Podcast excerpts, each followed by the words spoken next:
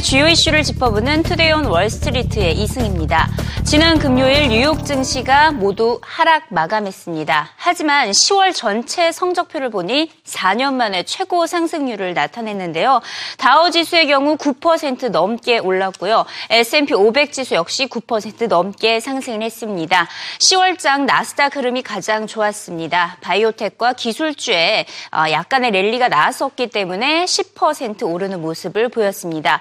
업종별로도 그동안 부진했던 업종들의 상승이 눈에 띄었습니다. 특히나 에너지 업종이 십 퍼센트 넘게 올랐고 기술주 역시 십 퍼센트 상승을 했습니다. 소재주 역시 십삼 퍼센트나 오르는 모습을 나타냈습니다. 해외 증시의 시월달 흐름 역시 양호했습니다. 일본 증시는 십 퍼센트 올랐는데요. 지난 오월달 이후로 월간 기준으로 이렇게 플러스 성장을 한 것은 처음입니다.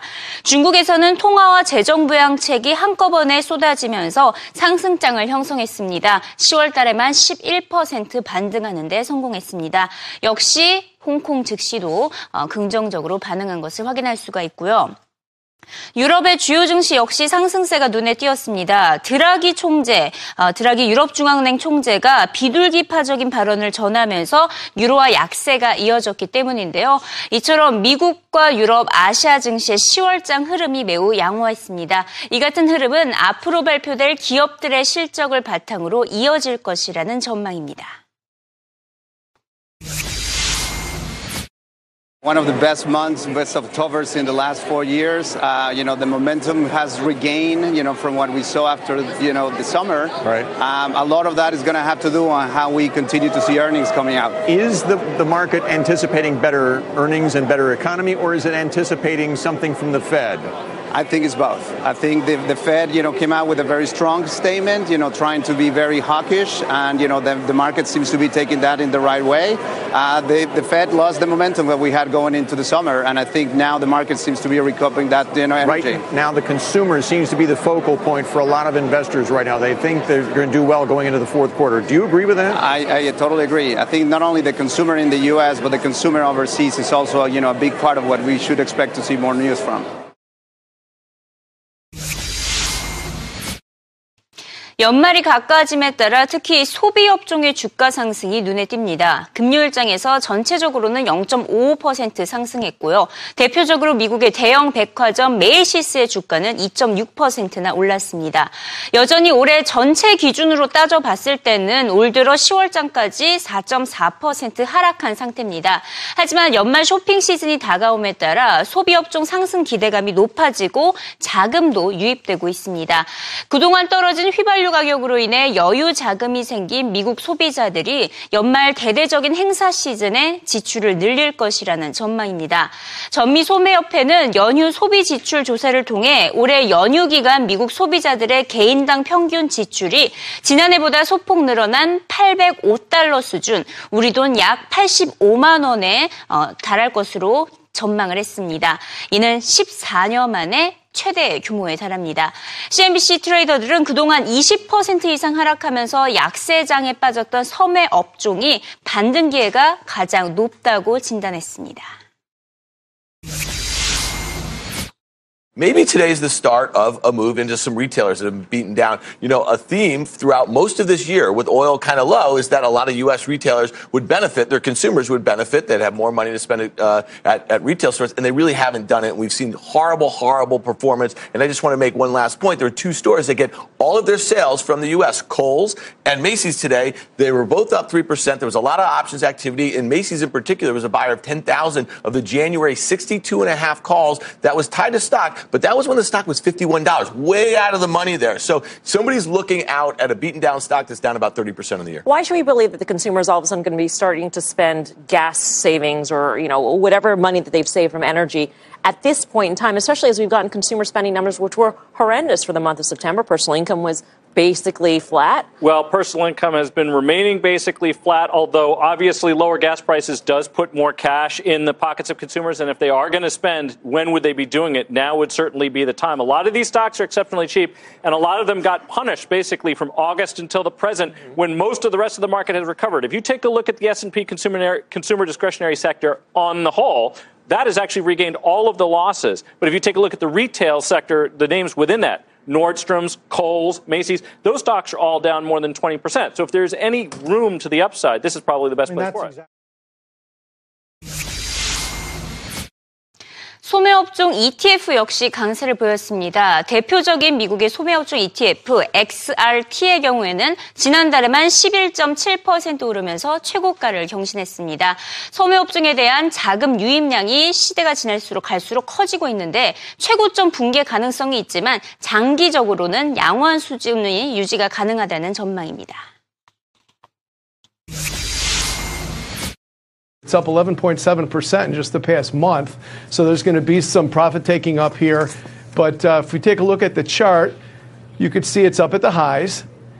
And there's that high is eighty sixty-one. So that's so that's the level we're watching.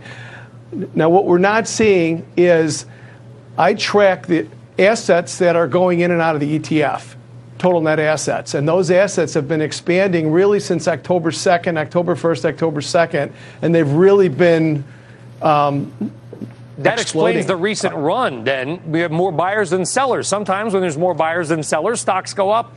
So eighty sixty-one, John, is the key. That's the resistance. If we break through that, it becomes support, and then we move another leg up? Yeah, and I think the key is to watch those assets. As long as those assets continue to expand, this is going to go higher, and it can go significantly higher between now and the end of the year. If there's too much profit taking, so to speak, and you see those assets start to roll over, we're going to get some kind of a some kind of a pullback. I still really like the space, uh-huh. but you really need to watch those assets up in here because this is where a lot of back and forth is taking place up at those old highs. Yeah. 미국 경제의 칠십 퍼센트를 차지하는 소비 시장이 살아날 것이라는 기대감에 연말 에스 앤 피 오백 전망치도 높아졌습니다. 시장에서 제시하고 있는 연말 평균 전망치는 이천이백입니다. 현재 이천칠십구 선에서 거래가 되고 있는 상황이고요. 씨엔비씨 트레이더들 역시 현 수준보다는 더 오른 채 마감할 것으로 내다봤습니다. 특히 성장주 중심으로 강세가 나타날 것이라는 전망입니다. But Goldman uh, uh, forecast thirteen billion dollars coming out of equities for this month due to the outperformance. So pension fund rebalancing. So I don't think it's a shock that we're a little bit a weak, a little bit weak. I think it's a shock we weren't weaker than we were today. So I think maybe higher from here. Not really convinced, but I, I would say we're up upper end of the trading range. Mm-hmm. Gun to the head. I think you have to say maybe we grind a little bit higher. Have to hold twenty sixty in the S and P. I think there's so many hedge funds that are underperforming this year. I mean, nobody's looking at the overall market in general. They're looking at the individual stocks and they're saying, where can I go to find growth into the end of the year to bolster my performance? There's a lot of guys that are really missing the market here and missing the mark. They got to make sure they gain this by the so end what, of the year. What so happens? I think, what, look, what I think next? The concentration of, of stocks that people are going to focus on, and we talk about it being a market of stocks, not a stock market. They're focused on the growth names. They can't find growth anywhere in, in, in any other markets. They're focused on the growth names that we've talked about in the show that are working, and they're just going to keep flowing money into those into the end of the year.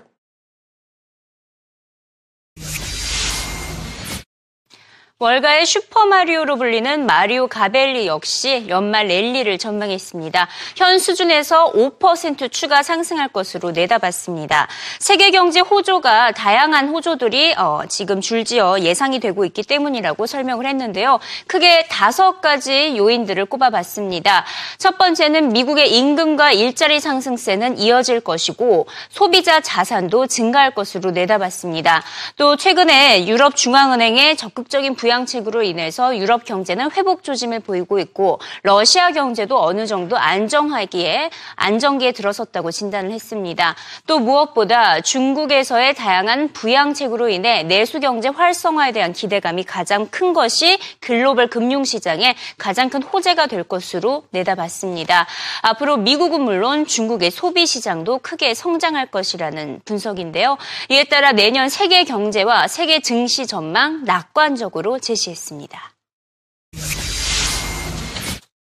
Bottom line, zero to five percent for the year. Nothing's changed in our thinking in terms of where the S and P would be. The world is seventy-five trillion dollars. The United States is twenty percent of that. The consumer continues to do well. Wages are rising. Jobs are increasing. The wealth of the consumer is at one hundred trillion dollars minus the debt is eighty-six trillion net worth. And uh, Europe is improving. Draghi's doing his thing. Russia's stabilizing uh, for the time being. And then China.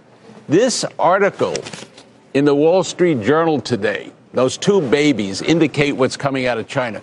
Right now, forty percent of China is consumption. The United States is seventy percent. If we grow that at ten percent a year, which I think they can do over the next five years because they're focused on it, and then the rest of that country grows at only two or three versus what it was growing before, you're talking about a global impact growth in China of six percent. So is it worthwhile? Yeah. Are we going to solve all of our structural problems? The United States has a debt and a deficit that are just awful. Bottom line, I think it's going to be okay in twenty sixteen.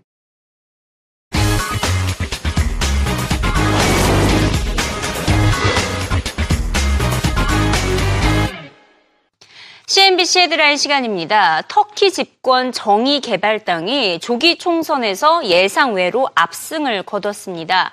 이로써 단독 정권을 또다시 출범할 수 있게 됐는데요. 오 개월 만에 지지율이 다시 오른 것은 터키 국민들이 안정을 추구했기 때문으로 분석이 되고 있습니다. 정의개발당 창당 인물인 에르도안 대통령은 연립 정권으로는 안정을 추구할 수 없다고 역설한 바가 있습니다. 전 세계적으로 시월장 분위기는 매우 좋았지만 중국의 시월 경제 지표는 부진했던 것으로 나타났습니다.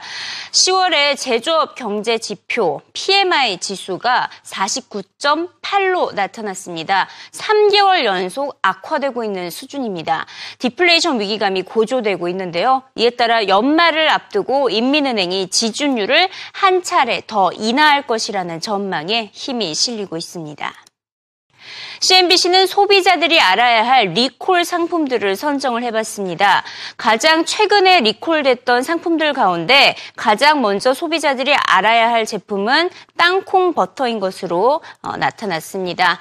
호멜식품의 스키피 땅콩버터를 가장 조심해야 한다고 경고를 했고요. 금속이 들어갈 수 있다는 가능성에 호멜식품이 자발적으로 약 천구백 개의 상품을 리콜을 한 바가 있습니다. 이에 더해서 산호피사 제약 사는 중증 알레르기 반응이 있는 환자 치료로 사용되고 있는 아브이큐 주사제에 대해서도 자발적으로 리콜을 했습니다. 오작용이 의심되는 총 이십육 건의 보고를 받았기 때문이라고 설명을 했습니다. 자동차 리콜로는 피아트 크라이슬러의 더지 저니와 또 지프, 체노키, 또 이천팔 년과 이천구 년에 생산이 됐던 혼다 아코드 등이 꼽혔습니다. 마지막으로 이번에는 어, 주말에 열렸던 한중일 정상회담과 관련된 소식 짚어보도록 하겠습니다. 여전히 정치와 안보 문제에서는 이해관계가 첨예하게 대립한 것을 확인할 수 있었던 정상회담 결과였는데요. 특히 리 커창 중국 총리는 이제 한중 해상 경계선을 하루빨리 정하자고 제안했던 것으로 알려지기도 했습니다. 최근 남중국해에서 영유권을 주장을 강화를 하면서 미국과 정면으로 충돌하고 있는 가운데 나온 발언이기 때문에 시장의 관심을 더욱더 받았습니다. 이 남중국해는 전 세계에서 가장 중요한 해상 교역 통로로 꼽히고 있는데요. 그동안 미국은 중국의 남중국해 인공섬 건설을 강도 높게 비판해온 바가 있습니다. 결국 방한을 앞두고 있는 애슈턴 카터 미국 국방장관은 아시아 국가들이 남중국해에 미국이 있는 것을 원하고 있다며 한동안은 남중국해를 둘러싼 논쟁이 이어질 것으로 보인다고 씨엔비씨는 내다봤습니다. 사우디아라비아의 신용등급이 떨어졌습니다. 신평사 에스앤피가 사우디아라비아의 국가 신용등급을 한 계단 강등했습니다. 유가 하락에 따라 재정 상태가 악화되고 있기 때문인데요. 앞서 아이엠에프는 이천이십 년까지 사우디아라비아의 재정적자 규모는 지디피 대비 삼십삼 퍼센트에 달할 것으로 내다봤습니다.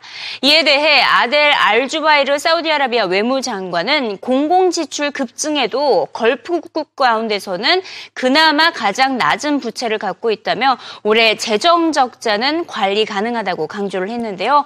이런 가운데 금요일장에서 국제유가는 상승 마감했습니다. 미국에서 멕시코를 대상으로 원유를 수출한다는 소식과 원유 재고량이 생각보다 크게 늘어나지 않았다는 소식이 금 긍정적으로 작용을 했습니다. 더블유티아이 가격이 사 퍼센트 넘게 오르며 배럴당 사십육 달러 선에서 거래를 마쳤습니다. 이에 따라 대형 미국 정유주들의 주가도 상승 마감했는데요. 엑손모빌과 쉐브론의 어닝 서프라이즈 역시 주가 상승에 힘을 보탰습니다. 정유주의 매수 적기라는 진단입니다. I like the refiners here. You know, I've been kind of bearish on them since the summer. Their crack spreads have peaked out uh, in the summer months. You know, they've come in considerably since then. It came from down from twenty-eight, uh, below ten last week, and it seemed to have found a bottom here. Also, a lot of the refiners have reported very good earnings, Valero, Tesoro. Uh, if you look at Exxon's earnings this morning, they beat on the on the revenue side, predominantly because of refiner uh, refiner revenues, and those were almost doubled from year over year. Um, so there's a lot of upside to the refiners here. I think they've kind of bottomed out, and you could see a three to five percent into year end.